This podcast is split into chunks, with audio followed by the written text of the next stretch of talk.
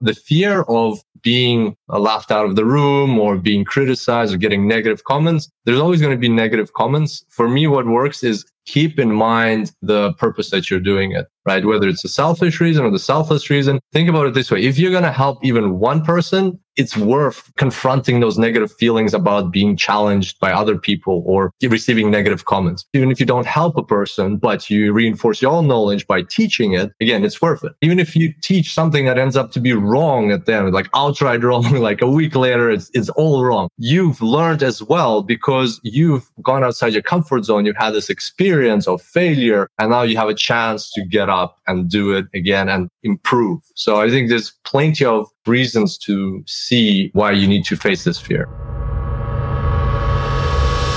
Hello, everybody, and thank you so much for tuning in.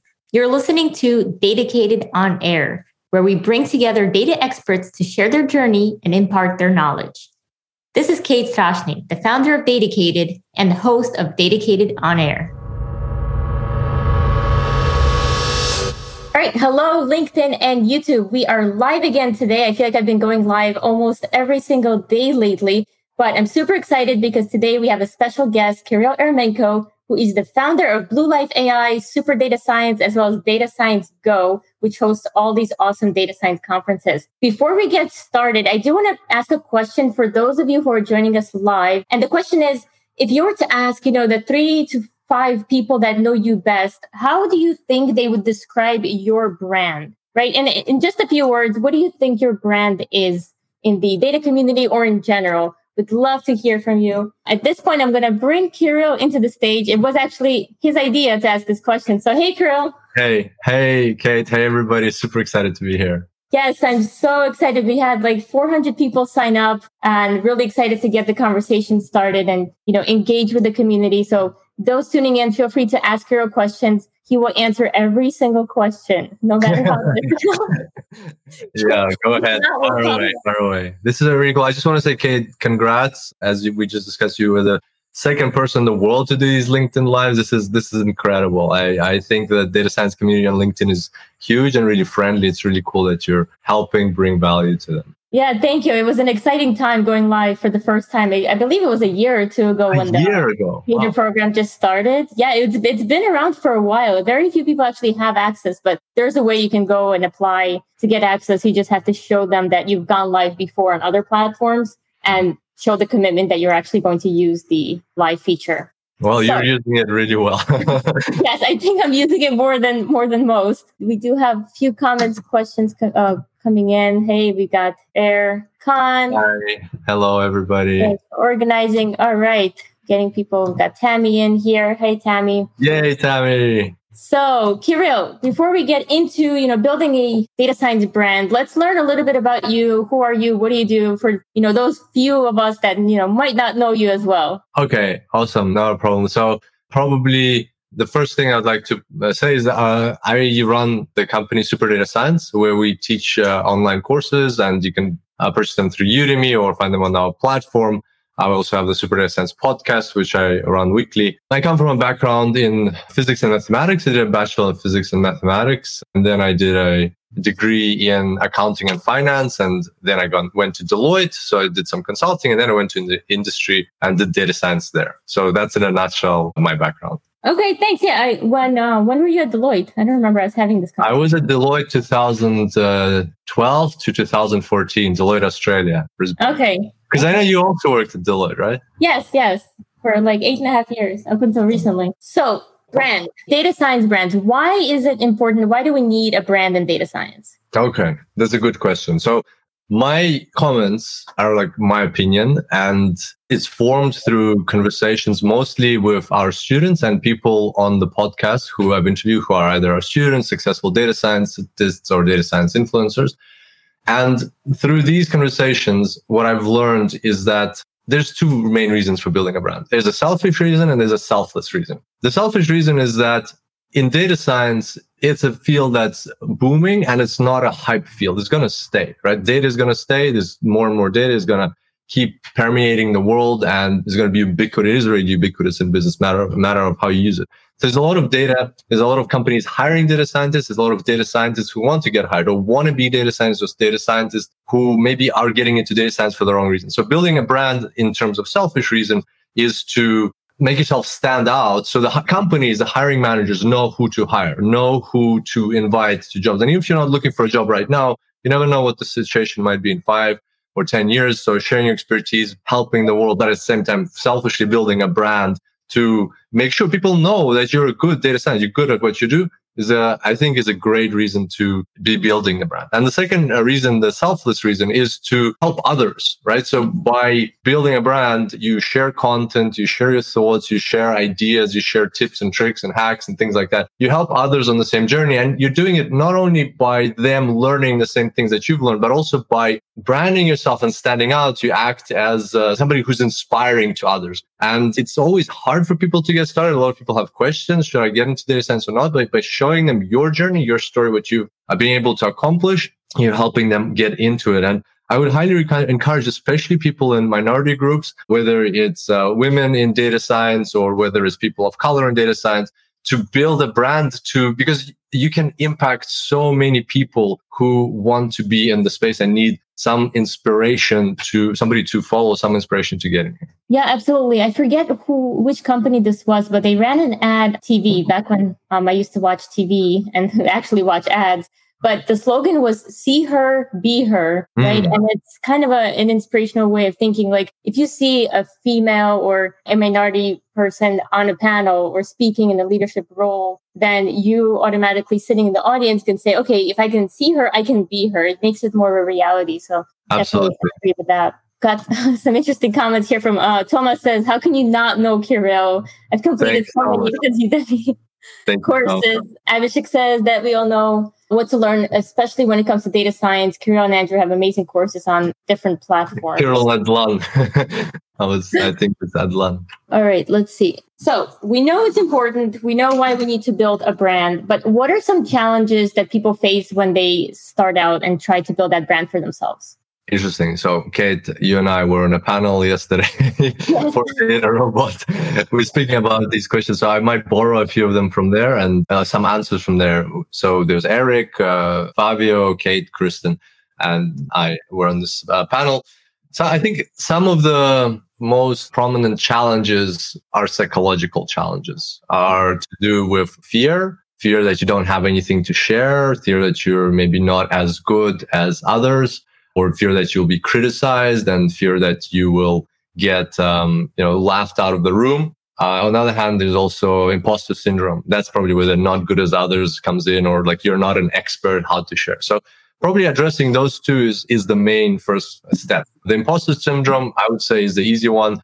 You just need to remember that you don't need to be an expert in sharing this. Like I started out, I was no, and I'm still no expert in data science. I'm probably, you know, like I don't know a lot of things. A lot of things that I teach, uh, I learn myself for the first time. And I love the process, right? So overcoming that fear of imposter syndrome, understanding you don't have to be an expert. Like by uh, learning something and teaching it, you're improving your own knowledge, but you're also helping others because somebody who's known it for 10, 15 years might be blindsided to the challenges of a newcomer uh, that a newcomer faces when learning this topic. So that's imposter syndrome. Definitely don't need to be an expert. And the fear of being laughed out of the room or being criticized or getting negative comments, there's always going to be negative comments. For me, what works is keep in mind the purpose that you're doing it, right? Whether it's a selfish reason or the selfless reason. Think about it this way. If you're going to help even one person, it's worth confronting those negative feelings about being challenged by other people or receiving negative comments. Even if you don't help a person, but you reinforce your own knowledge by teaching it, again, it's worth it. Even if you teach something that ends up to be wrong at the end, like outright wrong, like a week later, it's, it's all wrong. You've learned as well because you've gone outside your comfort zone. You've had this experience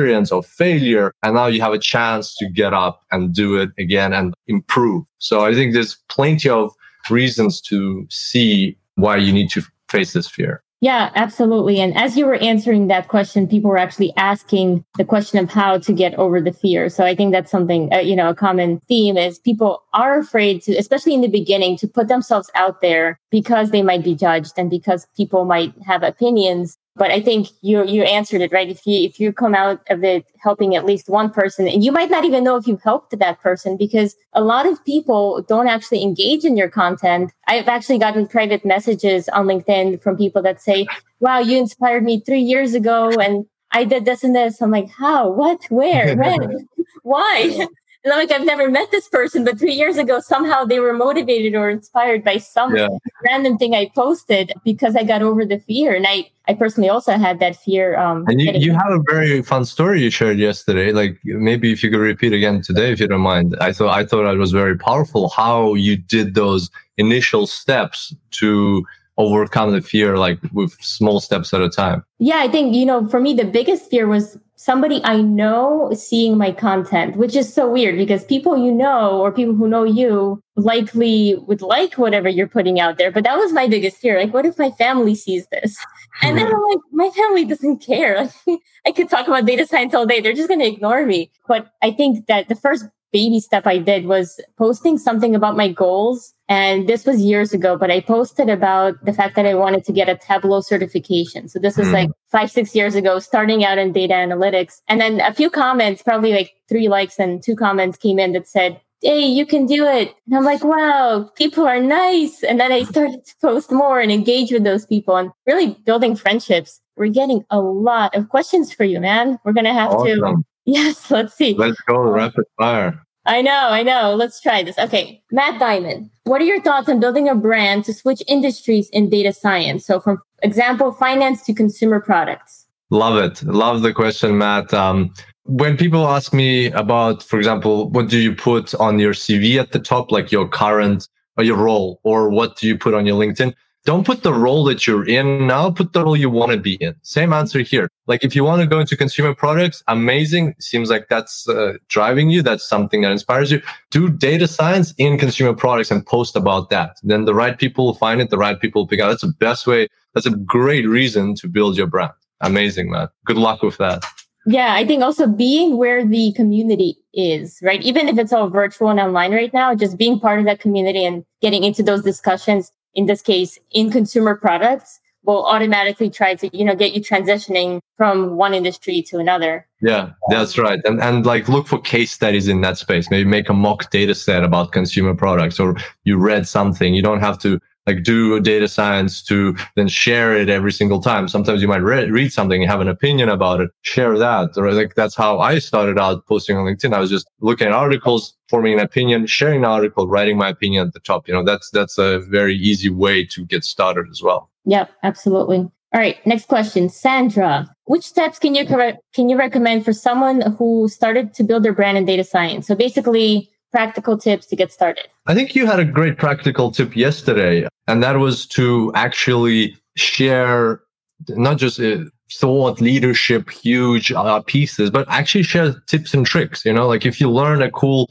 tip uh, or a trick using Tableau, you know, how to do a dimension swap or a measure swap, share that, even if it's been written about 15 times before. You know, people, the internet is huge. Not everybody has, has seen everything uh, or if you learn how to use Google Colab better in a certain way, or how to do something in TensorFlow, share that as well. Like I think I think that's the easiest thing. Share the things that you are learning. Some of the biggest influences right now in this space. Um, look at Randy Lao, look at Favio Vazquez have built their brands by simply sharing things they progressively learn. You learned a new thing, you practice what they said, just share the code, everything. There are people that again, you don't have to be an expert. So the people at your same level who are going to find that super useful. Yep, exactly. It's it's kind of like learning out loud and sharing your perspective along the way because your peers are super curious about this, right? That people look to experts to know everything, but people look to their peers to share experiences that they can actually relate to. And you might actually grow your brand quicker than the experts because you're seen as a peer, you're seen as a friend, and people want to grow with you. So mm-hmm. absolutely, yeah. All right, question here, Pew. Do you think writing small technical blogs is a step towards building a brand, even if they're not appreciated much? Mm, yeah, of course. Absolutely. Persistence is the way to building a brand. You just need to keep doing what you're doing. And for example, LinkedIn is a great platform to share those blogs. Like before you need to get a blog, put install WordPress or Weebly or whatever else, and then start posting. And like those days are gone. You just go on LinkedIn and you post. They have a great blogging system. You go, you can go on Medium and post a blog there. You don't have to have a website to building a brand. You can start today. You don't, it doesn't have to be complex. So absolutely, absolutely agree with that. Yeah, I think early on, the way it feels like, and uh, I forget who described it like this, but they say when you start building your brand or start posting on social media for the first time, it's almost like screaming into an empty room and you're just like, hi, here's the stuff. And then you're like, no one responds. like, small small tricks like using proper hashtags, right? Or tagging the yeah. author of an article that you're sharing to try to get that conversation going, or even, you know, tagging some of your peers to get that conversation started because those little things can help build some fire that leads to a bigger, yeah. you know, bigger engagement. Yeah. Could I just jump in on the same question? One more thing I wanted to say. Yeah, yeah, go for it. So I think this is very relevant. And yesterday on the panel, so we talked about two types of brands: external brand, social brand, and internal brand. And if you're mm-hmm. listening to this conversation, starting to tune out because you're like, I don't really want to be a social influencer and so on. That's okay because you can also build in a brand internally within your organization, especially if you're in like a large company, whether it's a consulting company or whether it's a company that just, you know, like as an enterprise or has a small data science division all companies right now want to be data driven. Like you, you either become data driven or you die. It's like uh, hundred years ago, about 50% of the US was electrified. Right now, I can't, it was 25%, so like less than half. Right now, there's not a single business in the world I can think of, like including like a farm somewhere in the middle of nowhere that doesn't use electricity, right? Like probably 0.0001%. Data AI are going to do the same thing. Like Andrew Ng has a comment, AI is the new electricity. It's going to happen the same way, but faster. Like 10, 20 years from now, all companies that are not using AI due, due, or data science due to competitive pressure are going to be edged out. So companies want to be data driven and you can build a brand internally, especially if you like, you love your organization, you love what you're doing. You can help by being like a champion of data science internally and bringing that acumen, making data driven happen, running workshops on Fridays during lunch or something like that, or uh, sending out emails with data tips and things like that, or hacks for Excel and things like that. You can be, be known as the data guy in your organization, not just in your d- division. And that's also about building a brand. Again, selfless, selfish reasons, you know, you can always take that to your next organization or you can you know that will influence your promotions or your salary level at the organization how much you're contributing on the other hand selfless reason you're going to help people learn about data you're going to help your organization you're going to spread data literacy in your organization so you can build a brand internally and your question about writing small technical blogs that's also very relevant internally. So if you're working on some data set and that might be too sensitive data, or you might not get the permission to share it externally on LinkedIn or other social media, well, maybe have a social media internally, maybe have Slack, maybe you have some other tool where you can share internally. And as long as your manager agrees, which is much uh, much more likely to happen internally, uh, you can share it and share your success internally, and you know, and share the tr- tricks and hacks you use, or writing that small technical blog, but posting it internally for your organization to see that can be a great way to build your brand as well. Yeah, absolutely. And I, I, think it was Eric yesterday who mentioned something similar where he said be seen as the helper in the organization so people can actually go to you. If you are the data professional, be always willing to lend a helping hand so then people can actually trust you and go to you and then you're actually seen as the the person with the data brand in the company. You ready for the next one? Yeah. All right, we've got a lot coming in, man. All right, Anshuman. So, what would be your suggestion to build a brand as a senior professional for those who need to manage data science teams? Oh, wow, amazing! That's a really cool question. So, there's challenges that come in managing data science teams, and uh, challenges that are not like you normally don't experience as a manager. For instance, like what um, you know the cross domain expertise of data scientists. Like if if you're a centralized unit, first of all, you know like there's two types of data science units. For instance, you might have a centralized unit of data science or like an independent unit of data science that is helping different divisions in the business. Or you might have data scientists that are spread out across the organization. Already that contrast, you can be like lessons learned from a decentralized data science team, lessons learned from a centralized data team, whatever it is for you. That's number one. Then you can also so there's challenges coming from that. Then um, how do you maintain that cross domain expertise? How do you do data science and operations and in finance and in product and in marketing? And how do you train your data scientists to use their cross departmental knowledge? So, for instance, a manager in data science is very different to a manager in product or in uh, marketing or in any other area of the business, finance, because you're not specialized in one domain. Your skill set and your team skill set is very diverse. So you can definitely um, spread it out across the other, uh, into other domains. You can create pieces on how do I help, like pieces that will help manager, non-data science managers bring data science into their division. Like how do you use data science in finance? Or how do you, as a finance manager, how do you collaborate with the data science division and ask them for help? Or how do you phrase one of the biggest challenges for data science is like uh, understanding the phrasing of the problem like what problem we solve? Help other managers phrase their problems correctly. And again uh, Shuman, this is a great uh, opportunity for you to build the data science brand or data brand for yourself internally within the organization, helping other managers work with you better. At the end of the day, just keep in mind that all organizations are going to have to become data driven. Therefore, all managers are going to need to support that. Therefore they're going to need to learn how to do that. So i think yes. that that's the answer. Absolutely. Great advice Kirill question for you from me. I'm just curious to know do you use other social media platforms? I know most people at least here use linkedin but do you use anything else that's a good question i don't use linkedin that much like uh, what i found for myself is that well, to answer the question straight away, I use LinkedIn. I use Udemy for posting courses. I use our website, Super Data Science, for posting courses as well.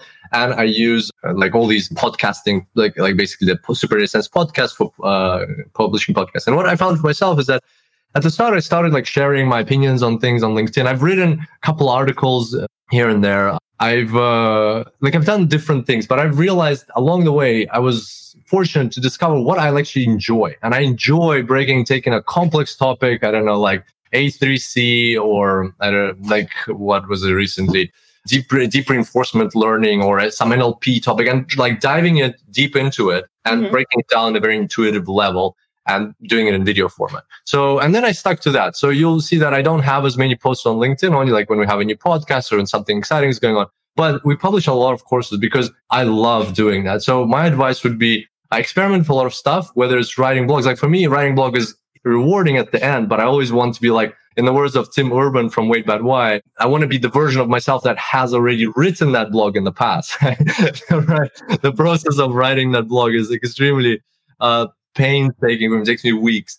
Um, so, but recording a video is much easier. So experiment with mediums and you can, you know, you can use YouTube. You can use YouTube to post videos. You can use, uh, start a podcast, post audios or use YouTube to post audios, whatever else. There's lots of mediums. Don't get stuck. Don't get hung up on the idea that you have to post uh, blogs, even if you don't like it, because the bottom line is if you're doing something that you're not enjoying for the purpose of building a brand, you're going to fail right? Like yeah. you'll learn from the failure, hopefully. But the point is, if you want to be successful in building a brand, it has to be something that you ultimately enjoy. That doesn't feel like work. That you could do the the test here. It comes from a book, The Big Leap, right? Zone of genius versus zone of expertise versus zone of um, I forgot the other two. Basically, is would you pay money to be allowed to do that thing? If that's if the answer is yes, then you love that doing that thing. If the answer is no, then then you don't. You shouldn't like. Maybe that's maybe that's not your best medium, right? Everybody loves to share. Just find the way that you love to share most. Yeah, absolutely. I think there's so many different ways that you can put content out there and build your brand. It could be text. If some people love writing blogs, right? They they don't get anxiety writing long articles. Some people love being on camera and some people would rather, I think, do anything else but get on camera. So you definitely don't have to feel the pressure to, to do anything that you really, really hate doing. There's also document posts, there's short form posts, there are pictures. I mean, that's code sharing on the GitHub, right? Yeah, yeah, absolutely. There's there's so many different methods and mediums that you can experiment with and find what you like. Before we continue taking questions, I do want to give you a minute to talk about the Data Science Go virtual session that's coming up this weekend. So if you want to just tell people where they can find more information, what is it? Is it okay. free? How do people sign up? And I'm actually gonna put Thank the you. prenup awesome. here for you. Oh wow, this looks so cool. Like it's so cool. All right, so this is Data Science Go. You can find it at datasciencego.com slash virtual. It's free. It's absolutely free to attend. It's a conference happening this weekend, virtual conference. We've been putting a lot of planning into it and grab your tickets as fast as you can. It's absolutely free, but we have a limited number of seats because it's our first time doing it. So we want to make sure we do it right and that we can manage the size of the audience. So here you would have to actually apply and you know pull in all of, all of your details and then we'll invite you. But even if you don't end up coming to conference, you get the recordings afterwards. We've got some really cool speakers. So Emily Robin, day one is for beginners, day two is for advanced practitioners. Day one, Emily Robinson's doing a talk about building your building uh, your career in data science. Then Michelle is doing a Tableau workshop. Hadelin is doing a Python workshop on day two. And yes, on day two we have Jon Krohn doing a, doing an NLP case study for advanced data scientists. We have Stephen Welch doing a deep learning and computer vision workshop. Then we have Favio Vazquez doing a data science pipelines workshop. We have guests uh, like the first uh, data scientist at Uber, Bradley Voytek, uh, guests from Deloitte, Apple, Oracle. And our keynote speaker just confirmed this week. Super excited about this. It's not on the website yet, but we will add uh, him soon is DJ Patil, the ex. Oh, nice! Congratulations, man! Thank you. Yeah, we're super excited. Uh, ex chief data scientist of the U.S. who worked at the Obama administration. So the White House. Yeah, yeah. I interviewed him for my book. He's uh, a really nice guy. Yeah, he's amazing. He's so friendly and so just encouraging. So grab your tickets at datasciencegoes.com slash virtual. And even if you, for some reason, won't be able to make it or uh, somehow don't get a ticket, you will get the recording. So it's definitely worth it. I Absolutely. actually signed up as well, and I put the link in the comments for for people who just want to click the link and get their free awesome. pass. All right, back to questions. Thank you. So Maria is asking, do you have advice specific to university grads just starting out in the data science world? Great question. My advice from personal experience. So two types of advice. First one, applicable, I think, to everybody. What matters in your data science career is not experience, is what you can do right? So mm-hmm. can you get the job done? The end doesn't matter. Like you'll see jobs uh, for data science that still it's very unclear to recruiting managers how to hire data scientists correctly. So you'll see requests for five years of experience or six. When I was applying for my job in the industry, they asked for six years of data science experience or six or four years of data science experience. And this was in, in 2014. It wasn't called data science. I think it was an insights analyst, which morphed into data scientist afterwards. But they asked for four or six years of experience in the field. Data science only existed for four years at the time. That's crazy.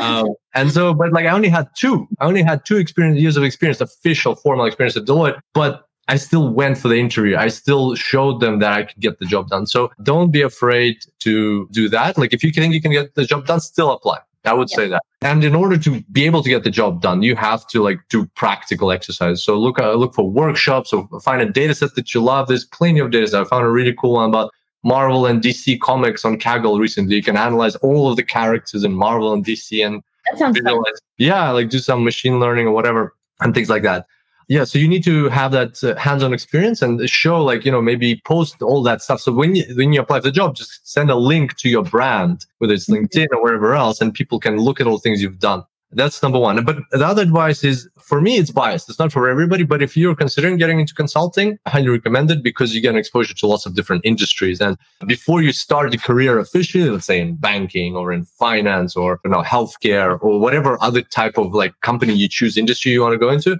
by joining a consulting firm, but also obviously like understanding like that you will get all these uh, different types of projects. If that's the case, then that'll be very beneficial to your career because you get a feel for data science in lots of different areas. And that'll help you better understand where you want to end up, what kind of data, um, what kind of business domain knowledge you are most excited.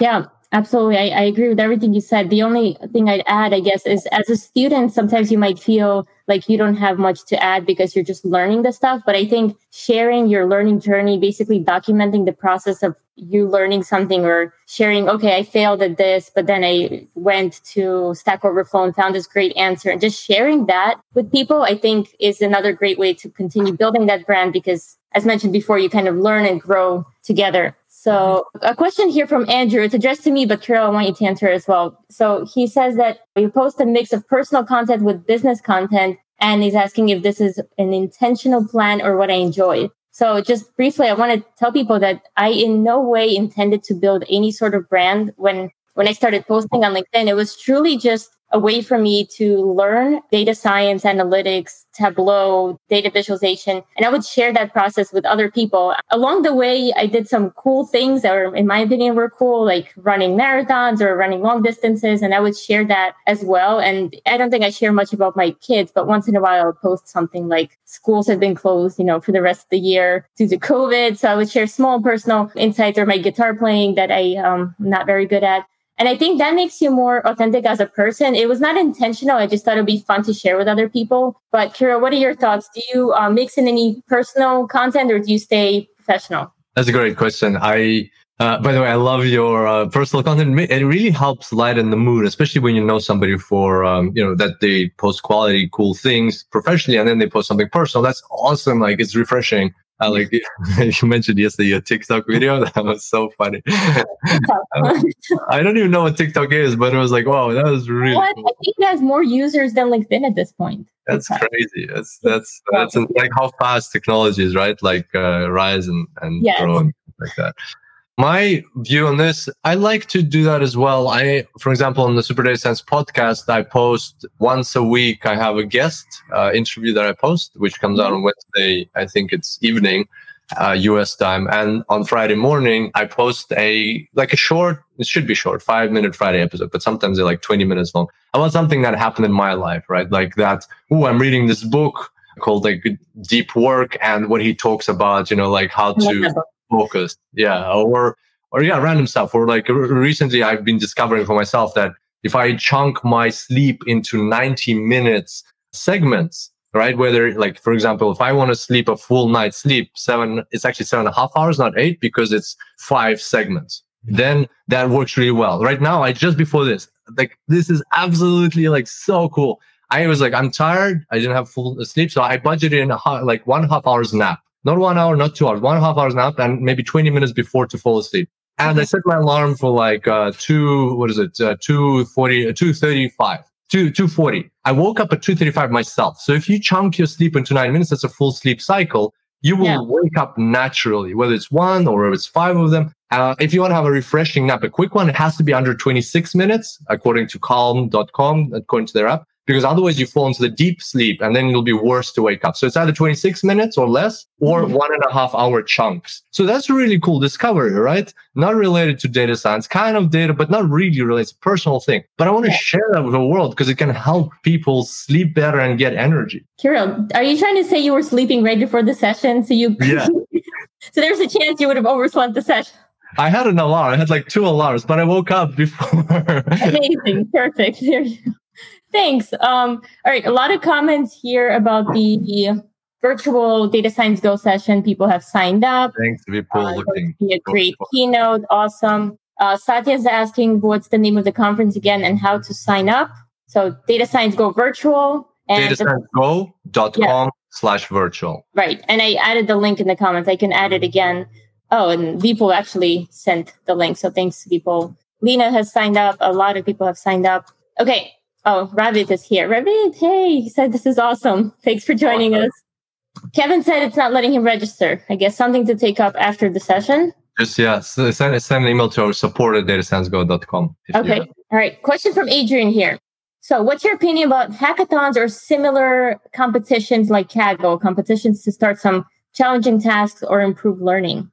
I love it. Do it. Go, go, go for gold. And if you like, they're very. I I haven't done a Kaggle competition, but from what I've heard, I've interviewed quite a few people who have. Uh, they're very challenging. Oftentimes, you have to be part of a team and things like that. So it's a great way to practice like teamwork and remote teamwork and things like that. But don't limit yourself to like I have to be part of like an official Kaggle competition. If you go on Kaggle.com, I think it's like data or data sets you'll see they publish datasets from past competitions and other cool datasets. You can just take those and create your own challenge and solve it, or, or even solve the challenge they were solving it, and then publish a blog post about that. So you don't it doesn't you don't have to wait for a real competition to happen and you know go through the weeks and stuff like that. You can just use their dataset to explore. So either way, absolutely great idea. Yeah, I think uh, you can also go a step further there. In addition to blog post, um, to practice your presentation communication skills, you can actually record a short three to five minute video if it doesn't, you know, freak you out completely, and share that as well. Because that allows you to really communicate what you've done, what your findings were, and I think solidifies your knowledge because if you're able to talk about it and teach it, chances are you know it better and write it. And uh, it also helps pro- potential employers or people want to interview see you well like what's your voice like? What's your personality? What's your intonation? How excited are you about this stuff? And i recommend doing like a screencast of your screen where you're coding plus a little video of your face in the bottom uh, if you can. So that way they can, build a personal connection. Imagine that like you're applying for a job uh, and you've done this amazing thing and you, you have a blog post plus a video. You send that to a recruiter and it's exactly and i think somebody was asking about product data science or uh, consumer products. Like you want to get a job in consumer products, you've done a case study and you've recorded a video, and that's you, instead of your CV, you send them your LinkedIn and you send them a link to that uh, piece, which is like on Medium or on uh, LinkedIn. Boom, right? Like they're like, this is exactly who we need. You know, recommender systems and consumer products. He's done three Kaggle challenges. This one is like insane. He's got all the skills. Let's invite him to the interview. Like it's like, it's like a beacon, like a beacon flashing out there, showing recruiters, oh, oh, that's the person that we need. Absolutely. I think it even works well if you're not looking for a job. The reason I share this is because once I started posting about data science and all this, the number of interesting opportunities that came my way, and I'm not looking for a job or anything like that, but I was contacted by so many different companies just saying, Hey, we could use somebody like you on our team. And I was just like wondering why, why are they contacting me? And it was because I kept talking about the subject and they basically thought, Oh, wow, she's really passionate about this space. She's really excited here's some of the work she's doing. Even if you're not looking for work, it actually starts becoming a magnet that's attracting employers. Yeah. Well. Yeah. And how much better, That's a- yeah. And like, how much better has, is it to be in a situation where you're not hunting for all these jobs, sending out your CVs and like trying to apply? You just spend, instead of doing that in the next three or six, no, three months, you probably get a job if you do that for three months. I send out like 10,000 CVs. But instead of that, take six months and build a brand and get after six months, all these recruiters and jobs coming to you, say no. First, say no to everything that comes. Like, promise yourself for the next six months, I'm going to say no to every job opportunity that comes my Might sound ridiculous right now, but they're going to start coming. They're going to flood your mm. inbox. And after six months, you're going to have like a whole list of job opportunities and new ones coming in. And then you sit down and you pick the one that you want. 75% of people in the US hate their job. The end. Like, why do you want to be part of that 75% when you can spend a bit of extra time, build a brand, and get to pick the job that you want? Like, it doesn't take that long and it doesn't take that much effort. Yeah, I think especially if you can combine data science with the domain that you want to work in, I think that's just a, a ideal sweet spot. So, Kirill, this is going to go in I don't know which direction, but um, Heydan wants me to ask you about the story behind your net chain, and I think got to ask you what net know. chain like, and what's one, one, of them is a cross, which is uh, like a religious uh, chain, and this one is a this one's from Tony Robbins. I went to, oh. so I guess Haidam knows uh, about Tony Robbins. So I went to Tony Robbins in 2000, uh, Date with Destiny in 2014 for the first time. Totally loved the life changing experience for me personally. And uh, yeah, since then I've been to two Date with Destinies and two business masteries. Haven't been to Unleash the Power Within. Highly recommend to everybody if once coronavirus is uh, is over and events are back, uh, it's a great way to you know, rewire your brain to be, we often get stuck in our blueprint that has been formed since our childhood. And we're like, you know, react to certain things. Like life is not about your thinking. Life or what happens about around you. Life is like there's an event, there's a reaction, or your blue goes through your blueprint in your head. It goes into like an emo it triggers an emotion it triggers an emotion triggers decision right? If you if you're if the part of your brain that's to do with emotions is damaged you cannot make decisions. You can rationalize them right logically. But there's studies i've read i've read about one today that there's studies that prove that you cannot actually go and make the decision if the part of your brain that's responsible for emotion is damaged. So it's uh, event, blueprint, emotion, action. And so if you got a blueprint that is none of your doing, you know, your childhood upbringing, the the surroundings that were around you, things that happened when you're five years old, you that have impacted you in a fundamental way. You have a blueprint of reactions that is not serving you well. You can rewire yourself. I know it has nothing to do with data science, but it has a lot to do with psychology. And in careers, like in business, 80% of success is actually psychology, not the things that you do. Hmm. Yeah, I've been meaning to go to a Tony Robbins event uh, for a couple years now. It's just they tend to run on weekends, and I think they run all day Yeah, six days sometimes. Six days, yeah, twelve hours. Like it's crazy. I don't know how he does it. He gets on stage at 10 a.m. and he gets off stage at 1 a.m. Like mm-hmm. 12 plus hours. Uh, the, these events run. You, you, don't even get you don't even get lunch breaks. You don't get toilet breaks. It's wow. like it's just non-stop, and the energy level is crazy high. It's, it's a really fun event. Like even to go to just just for the fun of it, it's fun. Yeah, I mean, it's definitely on my list. I watched so many of his videos. So okay, moving on. Thanks for that talk no about your chain. So Ravit is uh, saying, since I come from the publishing industry and have closely worked with Hadelin, I have an interesting question for you. Do you have a plan to write a book sooner than later? If yes, what type of tech do you plan to cover in the book?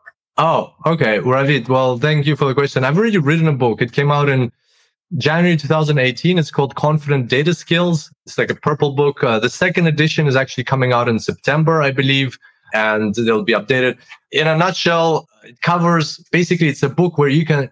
I had this dream or like I had this view vision of writing a book you can read about data science, which you can read on a train or on a plane. You don't need to code. Like all of the books right now, you have to like code. But I want to help people understand data science without having to code. So the book is like is very intuitive data understanding of data science and practical applications. Like what is the how is the naive Bayes algorithm uh, what is it? And for example, how it can be applied, how it can apply to breathalyzer tests. Why do policemen breathalyze you twice if you are suspected to maybe be intoxicated instead of just once? You know, what, what is, what is the error there and how does it get mitigated by doing it twice and things like that. So I think it's a book for anybody who wants to jump into data science in a very uh, friendly way or upskill their intuitive understanding of algorithms that you're already using. So there's the book in a nutshell. Confident Data Skills, if you want to check it out. Oh, I was just pulling it up on Amazon so I could show people your book. Oh, thank you. Kate has a few cool books as well, right? Oh, you have one book so far? Um, I have the Journey to Data Scientist and the Disruptors. That's the one where I interviewed ah. the DJ Patil, but we've got another book coming out soon, Mothers of Data Science. With I've been looking forward to that one with Kristen, right? Oh, yeah, and I also got a data literacy for kids with Jordan Morrow. I, I keep forgetting about that one because it's for kids. Um, but this is the this is it, right? The purple book, confident. Yeah, yeah, the purple book, confident data skills. I like the the way you did the eye with the slash. That's oh, cool. it's all the designers. I I had the, no not much say in that, but I'm I'm happy with how it came out. I've had comments from people I don't want to I like I want to be as modest as I can, but I've heard from people that they use it in UCSD to teach the data science class. And an interesting thing I've heard in the New York University, a professor uses his book to teach people how to build a business in the music industry. Because oh. again, yeah, you have to use data science in all areas and they don't want to get too technical with, you know, all the coding. These are business people building businesses in the music industry out of all places where I would think the book would be used but somebody's using it for their class there. And and people uh, seem to like that it's not too invasive. And that's my area of expertise. To be fair like i'm not going to go and explain mathematics and things like that. And even coding we have a one who does that. I love the intuitive part. So i, I as, as we discussed before i focus on doing what i love in in pretty much any medium but one thing writing a book is really hard. It took me like one and a half years for every edition. So brace yourself if you're trying if you're planning on doing that Yes, absolutely. Here's a question for Peter. Uh, Piotr? Piotr. We're running a conversion optimization business and we use data extensively. How to balance writing for clients with case studies and results and more technical articles with R code snippets? Well, um, if you're running a business from a business owner to a business owner, I would say to delegate that, right? So to hire a team of writers to write, especially about their case studies and results I don't think, you know, you need to, you, you, in this case, you want to build a brand for your business rather than for yourself, right? Like, I'm not sure exactly what, where you want to go with this. If you want to build a brand for the business, I would hire those copywriters and write like the case studies and results. They can write it. Your technical team can write the R code snippets. Uh, if you want to build a brand, a brand for yourself, just I would try to understand what brand do I want to build, right? Like try not to sit on too too many chairs at the same time and see what you want to be known for. Like what are you really passionate about? Is it the case studies and the application or do you love the code? And then just stick to that and let your business do the other thing or the other things. So I think that there's a way to find uh, the optimum here, but just just again, it might sound cliche, but follow your heart. Yeah, absolutely. Great advice, Kirill. So we've got a question here from Princey. What were the most important decisions or daily routines that helped you the most in making yourself in brand and data science? I love this question. Go ahead. Great question. For me, at the start, at the very start, I just was sharing opinions on uh, my on, on the articles that came out. Uh, there is or was a platform called klout.com where you can find the, I don't know if they're still around, where you can find Heard the, of them. Yeah, I don't know. If like they, they rank like based on what people are tweeting and stuff like that they rank oh what's the most popular article this week? So i would go there. I think i even got a subscription to it. And find the most uh, popular articles. I would read them. I would uh, then use a tool called hootsuite. There's plenty of other tools now. And then i would actually schedule in these posts like on a monday this goes out on tuesday this and just my opinion my opinion so I, I don't even have to post it every day i can just schedule them for during the week and you know like find the best times to post and things like that and that helped me within three months of doing that. At some point, I realized, okay, Deloitte, I've had enough. Two years, amazing. but I gotta move on. I don't know how Kate, how you did uh, eight years. It's so Eight and a half years. You got to count the half, okay? Eight and a half years. That's crazy. Like staying up until 10 p.m., sometimes 2 a.m. These consulting projects, it's nuts. It is good. It's good fun. But I realized, okay, I'm done with this. I started posting it within three, I think three months. I got uh, a recruiter contacting me, two banks contacting me. I wasn't even sharing, sharing any code. I was just sharing my opinions. And all these Mhm. people, or, or they were just checking my profile, and I would uh, see who checked my profile, and I would say, "Hey, I noticed you checked my profile. Can I help you with anything?" and one of those messages landed with a recruiter who eventually got me the job. And in within three three or so months, I ended up interviewing with two major banks in Australia. Not two of them. One of them was the Big Four bank, like two big banks in Australia, and a superannuation company where I ended up going, which is like a pension fund. Only three months. Right now, so that's the start. Right now, I would say the biggest best habit that I've kept up for three years or almost four years now almost four years is a podcast. So recording a podcast every week, sometimes like three in a week and then take a rest and so on. But publishing a podcast every single week, I don't think I've missed, I haven't missed a week in almost four years. So, Oh, wow. But do you always have a guest or is it sometimes just you on that? um, it's been like on the Wednesday podcast, it's been just me maybe like four times, like every, every new year, I post a new year resolution or like my, my learnings from the past year. So only those episodes. Otherwise, yeah, I've had a guest every single time. And it's, you know, it has to, you have to keep in shape to keep up with your habits and it uh, definitely pushes you. So great question. I, I highly recommend coming up with habits that work for you. Yeah, absolutely. Here's the podcast for those who don't know, superdatascience.com slash podcast. So you have 373 episodes. That's Yeah. So 180 guests or so.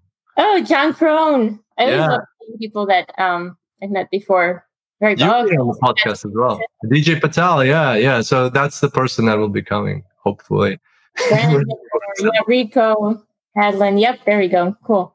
So thanks for sharing that. Yeah, I agree. I think um, the daily habits is basically what you do on a daily basis. What is what adds up to be a, the big thing at the end, right? It's these tiny little habits. There's a, a book I think called Atomic Habits that the little things that you do every day basically have this crazy compounding effect, like interest that results in either success or or not, right? That's Uh, awesome. Yeah, What's I, your habit, Kate? Huh?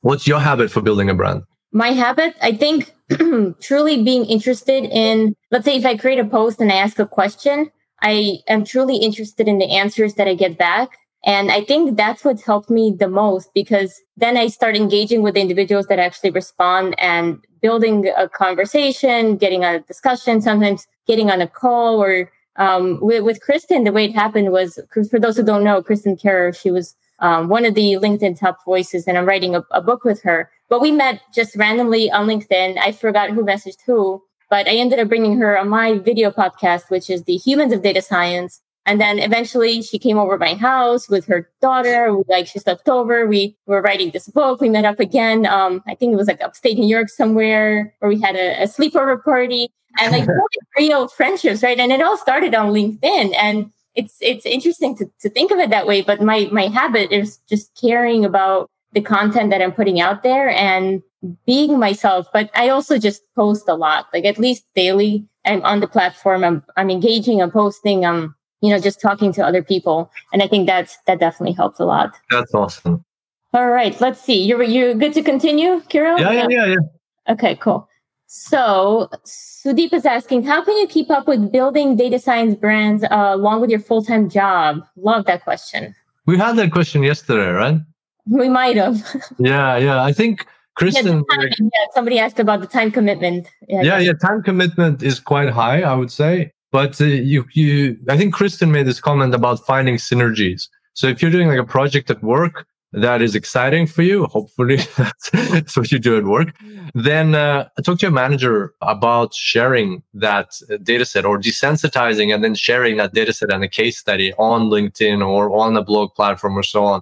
Uh, so then you like get the benefit of the two, and then you can actually like if it was a long project, like several months, you can share, it, break it up into several blog posts, and then talk a little bit about you know make some opinions or maybe some some comments, a video. Like you can get a lot out of that. So uh, becoming a master at uh, synergizing uh, different content or, or getting extra value out of the things you already do will definitely go a long way for you. Yeah, I think one thing that people might feel if they're spending time on social media, let's say while they're working and they'll feel guilty, like, oh, I shouldn't be spending time on social media. I think you need to just flip your thinking a little bit and maybe block time could be during your lunch break, like 30 minutes. And being intentional with your use of social media can actually go a long way because then you know you've blocked time for this. You're not going to feel guilty. Let's say it's before your work starts or it's during your lunch break or it's after work where you're putting in the time.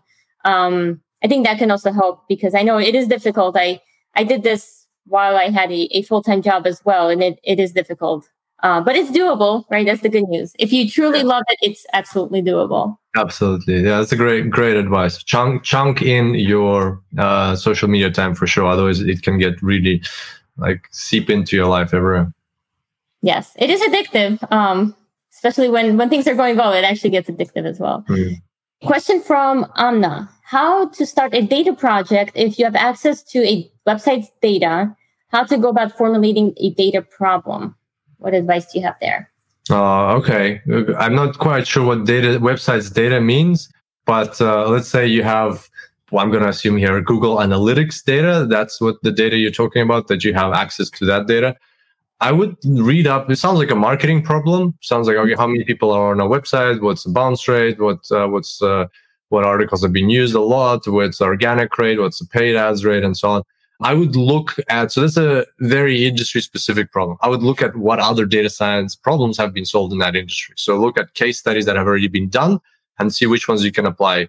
I'm a big fan of not reinventing the wheel or bicycle. Just look out for best practices and things that have been done. Do them yourself. Like the best way to become successful is to learn from people who have already accomplished success and uh, you know learning from other people's mistakes is a big useful habit to have or skill to have in life mm-hmm. yeah thanks for that and guess who joined us hey ben ben hey. here from DataRobot so he says well, thanks for joining Chief ai evangelist a best job ever love it what does that even mean you know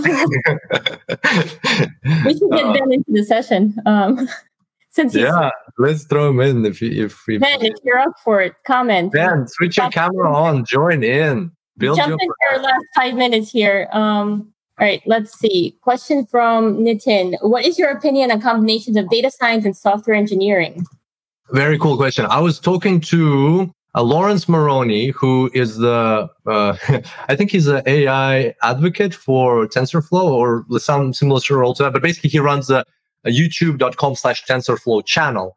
And his mission is to help 10% of the 30 million developers in the world to use artificial intelligence. So, um, there you go. So software, I guess software engineering is uh, similar to software development that AI is going to permeate. And, and he actually shared a really cool, his vision on that is that artificial intelligence is going to become like another branch of software development, or in this case, software engineering that you have web development, you have mobile development, you have uh, software development and things like that. Well, AI is going to be like an, another tool or another branch that you're going to need to use, or a lot of people are going to be using in software. So I recommend checking out artificial intelligence and also TensorFlow YouTube channel. Laurence Moroney is a great person to follow around that topic.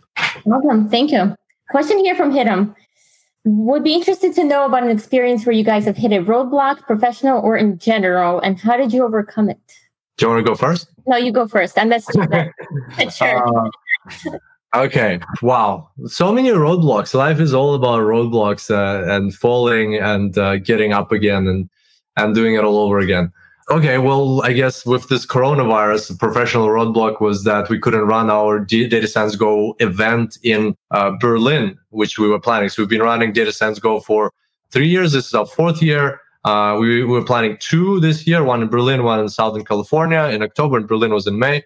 We couldn't run the one in, in Berlin, and our team came up with the idea, oh, let's do a virtual event. You know, why not? Instead of that, in addition to the California event, let's do a virtual event. And um, I guess the lesson from this is think outside the box, right? Like uh, force yourself to uh, whatever is comfortable. Don't do what's comfortable. Do something else. And uh, life is short, right? Even if you make mistakes, you're going to have cool experiences. But if you do the same thing all over again, your life will just blend into this one long chain of doing the same thing. I would much rather make mistakes, but do fun stuff. Yeah, absolutely. You know, as you were talking, I was thinking of my own roadblock. I don't really see many roadblocks in life because I see them all as like challenges, like, ooh, let's tackle this one next. And I'm going to bring Ben in, in a minute. I yeah.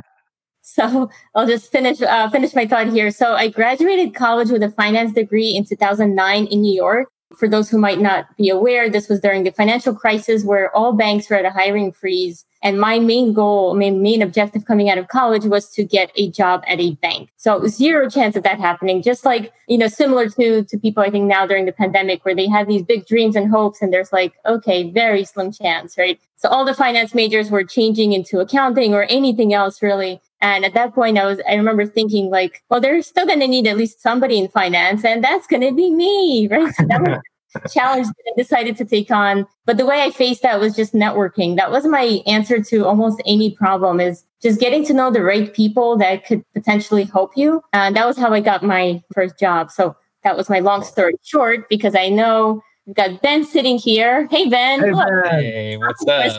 What's up? How you going? Love your cap. Good.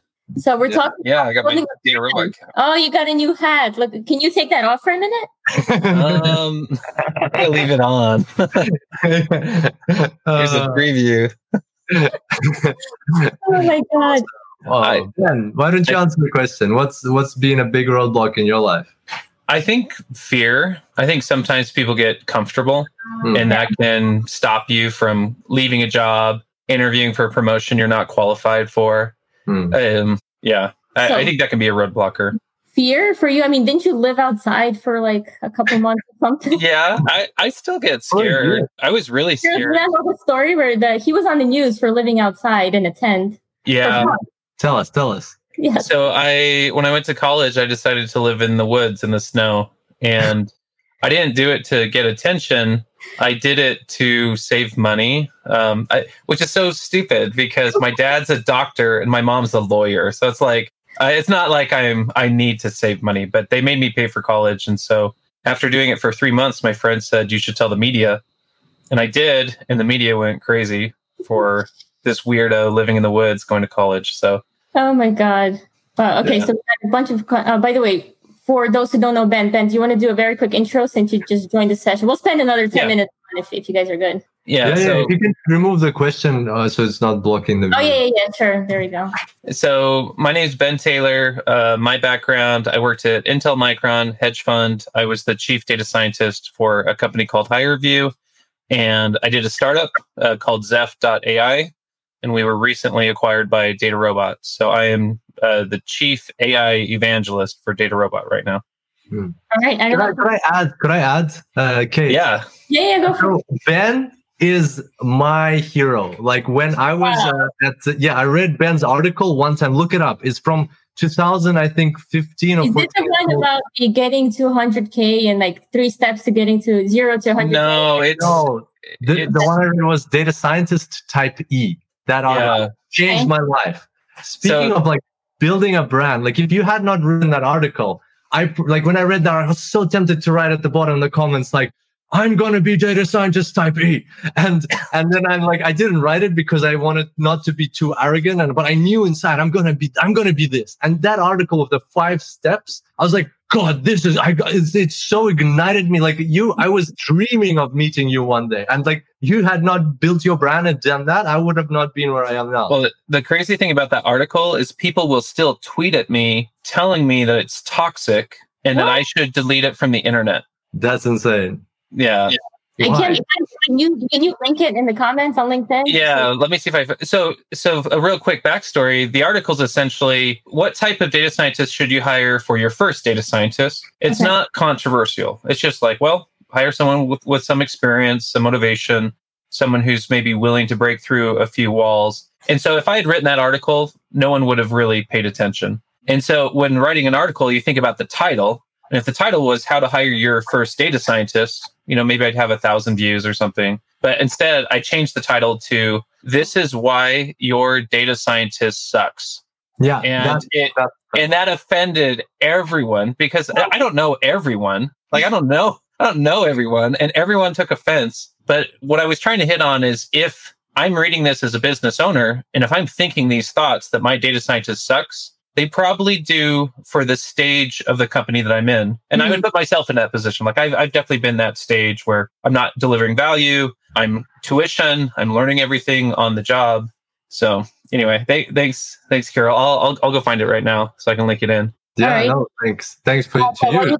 That Gabriel's asking, you know, will the video be available later? Yes, it's actually going to stay on LinkedIn. You can also find it on YouTube. Uh, Story by Data is the name of the channel. Question here for Kirill while Ben looks for the article. What would be the best way to maximize attending the upcoming Data Science Go, that virtual event that's coming up this weekend? Uh, be truthful when you're filling in the form. There's a huge form to fill in. We want to get as much uh, like we want to tailor the experience to everybody because like for instance there's two days. One is for beginners one's for advanced practitioners. If you're not an advanced practitioner like there's no point in you going there because it will be like over the head and on the other hand somebody else will get that seat which is better for for everybody.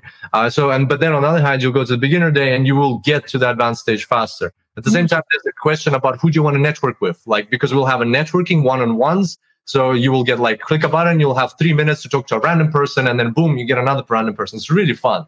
That's like, uh, really cool. I haven't seen any other conference do that. Yeah, yeah, yeah. We thought like networking is one of the big things that people love about our events. So here you'll get that opportunity. So put in who you want to network with. Don't just check all the boxes. Do you want a mentor? Do you want a peer? Do you want the hiring manager to talk to? Like just be absolutely uh, like take the time to fill in that form and then you'll have the best experience possible that's actually a really cool idea for linkedin live right just like take myself off screen and get give two people the opportunity to meet and talk to each other three minutes then next next six speed dating for data yeah. science well, this is actually a super exciting topic because it's a huge topic. What is your elevator pitch? So you've got three minutes to talk to someone. How can you tell your story in a way that they remember you? Because most of the time, we fail to tell a decent story. And so th- this is something everyone should be thinking about. What is your story? You've got two minutes. How can you connect emotionally to a new person? How do yeah. we do it, Ben? It seems like you have the answer. Go ahead. I, I'm learning. I'm learning the answers. It's it's really interesting because I, I would say for people that get out there and speak, and you know, you guys, you develop emotional intelligence, and you've made mistakes. Like I've definitely given some terrible talks, terrible interactions you make mistakes, but these mistakes fall in line with uh, storytelling, communication. I'm a big storytelling nut, Kate, and so you're you talking about storytelling with data yeah. is something I'm not good at, but I'm fascinated by because it's make or break. Like yeah. you you fail or win, and if you can tell a story, you win. Yeah, yeah. I, I always listen to your stories. I know you post those ten minute uh, videos. I guess ten minutes is the limit on LinkedIn unless you're doing a live stream. Is that why you? Yeah, that's why. Ben could go on for hours. By the way, so many people shared the link to your um to your article. That oh, I so for anyone reading it, this is not personal. I don't know you. It was intentionally written to troll people. So sometimes I like to poke people to make them do something. So I've given talks before where someone will come up to me the next day and they'll say, "What you said really upset me. It really offended me." Like a new student. So I've, yeah. I've, call, I've called new students "Hello World" candidates and that really offends them. They get really upset. But then they'll come back and talk to me after they've thought about it and they've said, I appreciate what you said. But in the moment, I'm not trying to be mean. I'm just, I want people to kind of take a status check. Like, mm-hmm. um, okay. I want people to be successful. Yes. Could you share the article so we can see it, Kate? Oh, yeah, yeah. You want me to? That'll be a good nostalgic thing. Oh, man. This will be embarrassing it's been so it's been so long. This article was written 2014. This was written six years ago. That's insane. All right, let's see. Share article. By the way, Lillian Pierson's here as well, saying hello. Hey, Lillian. Thanks for joining us. Um, okay. Did you show the article? Not yet. Hold on. It's uh, I'm trying to make sure I'm sharing the right window. Yeah, I tried to click the link and this is what happened. oh no, did they take it down, Ben? Did you take it down?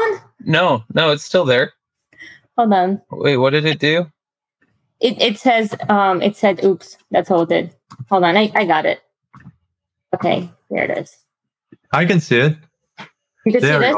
The type E data scientist. Wow. All the memories coming back.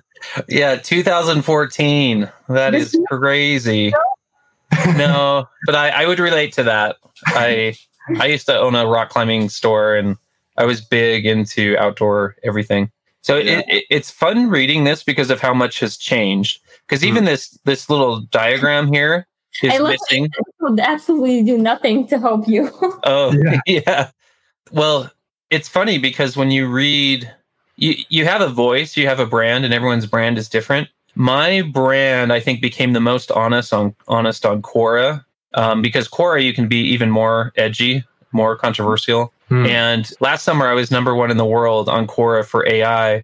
But as soon as I realized that they pay people for asking questions, the authenticity of the whole platform collapsed for me. Hmm. So I I haven't done a single Quora post for a year. But yeah, but you kind of get you get this style in the article. This there's high on crazy. Yeah. Well, it, so reality distortion, I think, is very a very powerful concept. With AI, sometimes the criticism is you're constrained by white papers, you're constrained by incremental gains, and I think it. I think there's a lot of value if you if you think you can do something, you just do it. And that this gets back to fear. So if you're building an AI product and you're venturing off into the unknown, that can be very scary because you don't have a white paper safety raft to protect you to fall back on. And mm-hmm. so hmm. I think you kind of need, but this is where experience comes into play because we make a lot of mistakes.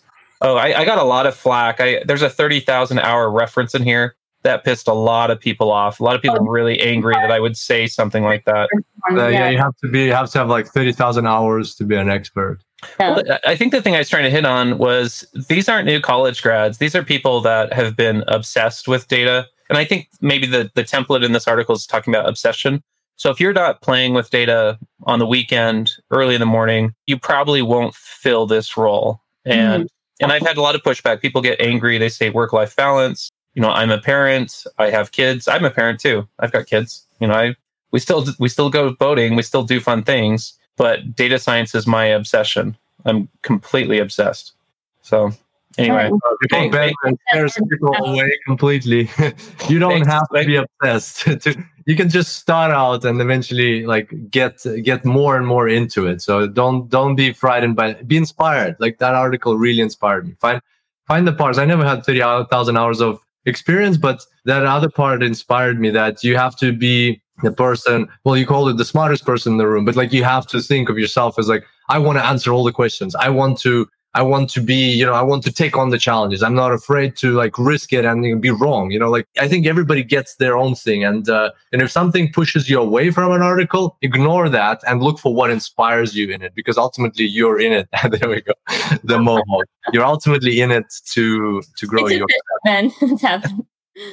Oh my God. The smartest person in the room, because the recommendation is you need to fight to be the dumbest person in the room, typically for your own development. So it, mm-hmm. at my first job, I felt like I was the smartest person in the room, and at the hedge fund, I felt like I was the dumbest person in the room. And I learned a lot more at the hedge fund. Hmm. Ben, you have got a question here from Princey asking, "What's the quickest way to learn all you know about data science? Go teach okay. right I, now." So I think you have to get uh, get some good books to go through because you you have a foundation that looks like Swiss cheese. You're gonna have a lot of holes in it. So the quickest way to fill that foundation is go through a book write in the book. I really like having a pen or a pencil. I mm. recommend destroy the book. So when you get through the book, you're not going to sell it to someone. It's actually to completely destroyed because you've highlighted it, you've maybe ripped it up, you've underlined stuff. I really love YouTube. If you're confused about something, because because looking at like us, we're you know we've been around a, a little bit longer. When we went to school, if you're learning linear algebra or something that's a little heavy, too bad, too sad. Like you just need to learn it, and it sucks you can go find the same topic on YouTube and listen to like a five minute clip talking about random forests or something, and it'll mm-hmm. make perfect sense. Because who, who the person that's giving the little overview on XGBoost or some type of deep learning, they're a good communicator. They're communicating at the right level. They're not like an academic way up here where you're drowning in math. So So I would say it's easier for people to learn. The last thing I'll end with is excite yourself. So don't just go through these example problems because you need to. Find a problem that you're excited about. I think it's really important for people to do web scraping. Go go make your own data set, something that you can't wait for the weekend because you're going to find out if this works. And it probably won't work, but that's okay. Just keep trying and you'll get something that does. Yeah, thanks. Thanks for that. Absolutely. I I, uh, I asked our team to scrape the um, what's it called uh, Kickstarter, some Kickstarter data sets from 2019, like how the campaigns progressed, and then you visualize how many new comments they get or whatever else. That was so exciting. So yeah, you can get a lot of data sets uh, that you know as long as you have fun. I think that's that's important. Yeah, absolutely. So I know Ben. Yesterday you were kind of in the background when we did the panel um, where was monitoring. Yeah session. So I know you you couldn't really add your own comments. So giving you an opportunity here to tell people how do you think they can go about building their own brand in data science? Yeah. So I think um, you guys talked about some of these things. Be have a regular cadence. So don't post a week and then wait for two weeks and then post a few days in a row. I post every single day. I think it's really important. Sometimes people get stuck by what should I write. So if you guys pressure me, Ben, post something on LinkedIn right now. Oh, I, I, I don't know what I would say. If you're learning, you're naturally going to be running into things and even just communicating. So, talking to you guys, I might think of something like, oh, I never thought of that, or oh, I haven't thought of this. So, if you're just authentic, and I really, you said this, Kate, that I really liked. Sometimes people try to reverse engineer the algorithms. Like, should I be posting at 5 a.m. Eastern time every day? Like, should I use this software to figure it out? And just be authentic, just be very active, be posting on a regular basis and then the, the other thing too is there's not a certain type of influencer. Influencers are unique. And so like even us, we are so unique. The types of people that we engage with and interact with, you have different audiences. And so just be yourself. Don't try to be uh, yeah, just be authentic. I, did Kristen say that as well? That you got to be like, don't try to have, or Eric said, don't have a brand internally in your company and then another brand externally, like the yeah. same. You have staying to be consistent, staying authentic, and being consistent. I think we all touched on that a little bit because when you're being yourself, you you're not going to be a different person at work, and you're not going to be a different person online. Just be who you are. I, I think was it Dr. Seuss or whoever said uh, you're you're the best you that there could ever be in this mm-hmm. world. Everybody else is taken. Yes. Yeah. No, I I really like that. That's very true. But there's room for all types of personalities. Um, Absolutely. Yes. Um, so we do have more more questions. Maybe we'll take one more here from Hitam. So he's saying, who is a top data scientist? So what are some lesser known qualities that give somebody an edge over the rest? Who wants to take that? Ben, please go ahead. Ben, do it. Feels so, tired. so top data scientists, I I think they're seasoned, seasoned like a steak. so it's, I, yeah, I, I, don't think a top data scientist has to be someone who's really, really old or they've around there, but they they understand the reality of delivering AI into production. So a, a top data scientist, they have AI projects that outlive them. They outlast them. It's not just a bunch of notebooks that live in an organization that don't get into production. A lot of big companies struggle to get AI into production. And I think for people that have done that, it's difficult. There's mistakes that are made there's uh, like for people listening how many times have you built a model where you see the results and you say 99% yes or you see like this AUC score like oh my goodness i can't wait to tell this executive like this is going to change our business and and so the like there's gray on my beard every every gray hair is a mistake it's a it's a model that went bad and so the the recommendation i give people is if the results are too good to be true they are i'm sorry and that is right like 90 or 99% of the time. So good data scientist has experience. Breadth is challenging. Like how do you get how do you know everything? How does anyone know everything in the AI space? And you can't.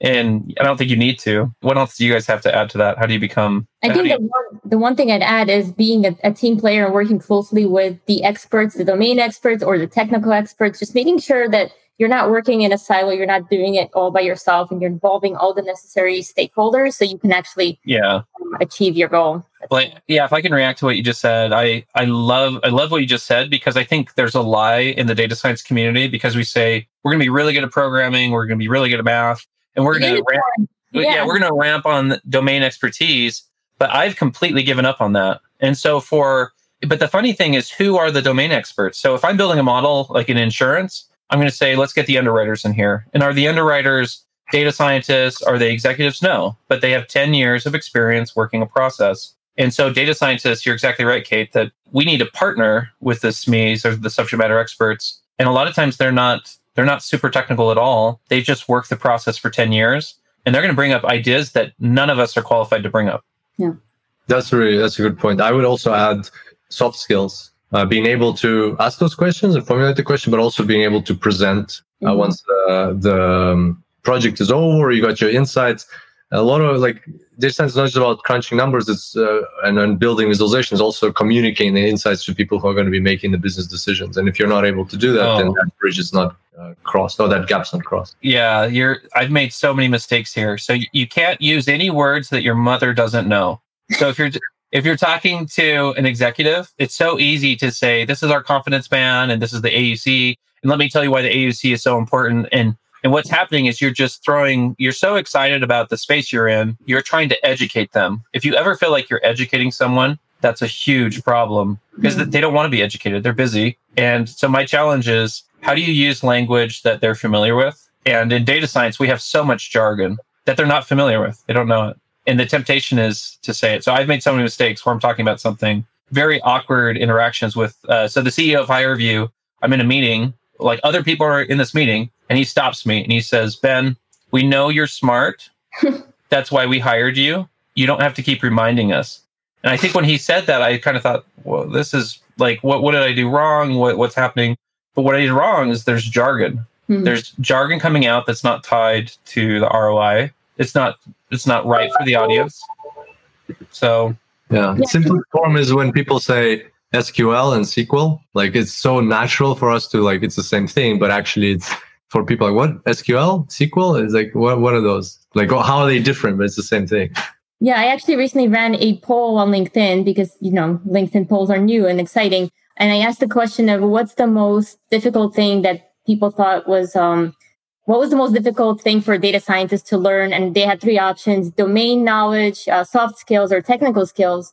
And interestingly, domain knowledge was like at sixty percent as most difficult, then soft skills at about 20 some percent and then technical skills was essentially seen as the easiest thing to learn where if you ask anyone outside of the space they would say the technical skills right because mm-hmm. the programming all the algorithms and that's so difficult so it's interesting to see that it probably had like two or three thousand uh, people vote on that so not sure how statistically significant but i just thought it was interesting to share i know we've gone about uh, half hour over of what we planned, Kirill. So I do want to wrap up here, but give both of you a chance to just briefly tell people anything else you want to tell them. Where can they go to talk to you more, or you know, continue the discussion? Thank you. Okay, it was an honor being here and sharing, and uh, thanks Ben for jumping in. As I mentioned, you're my hero, so it's always great to chat with you.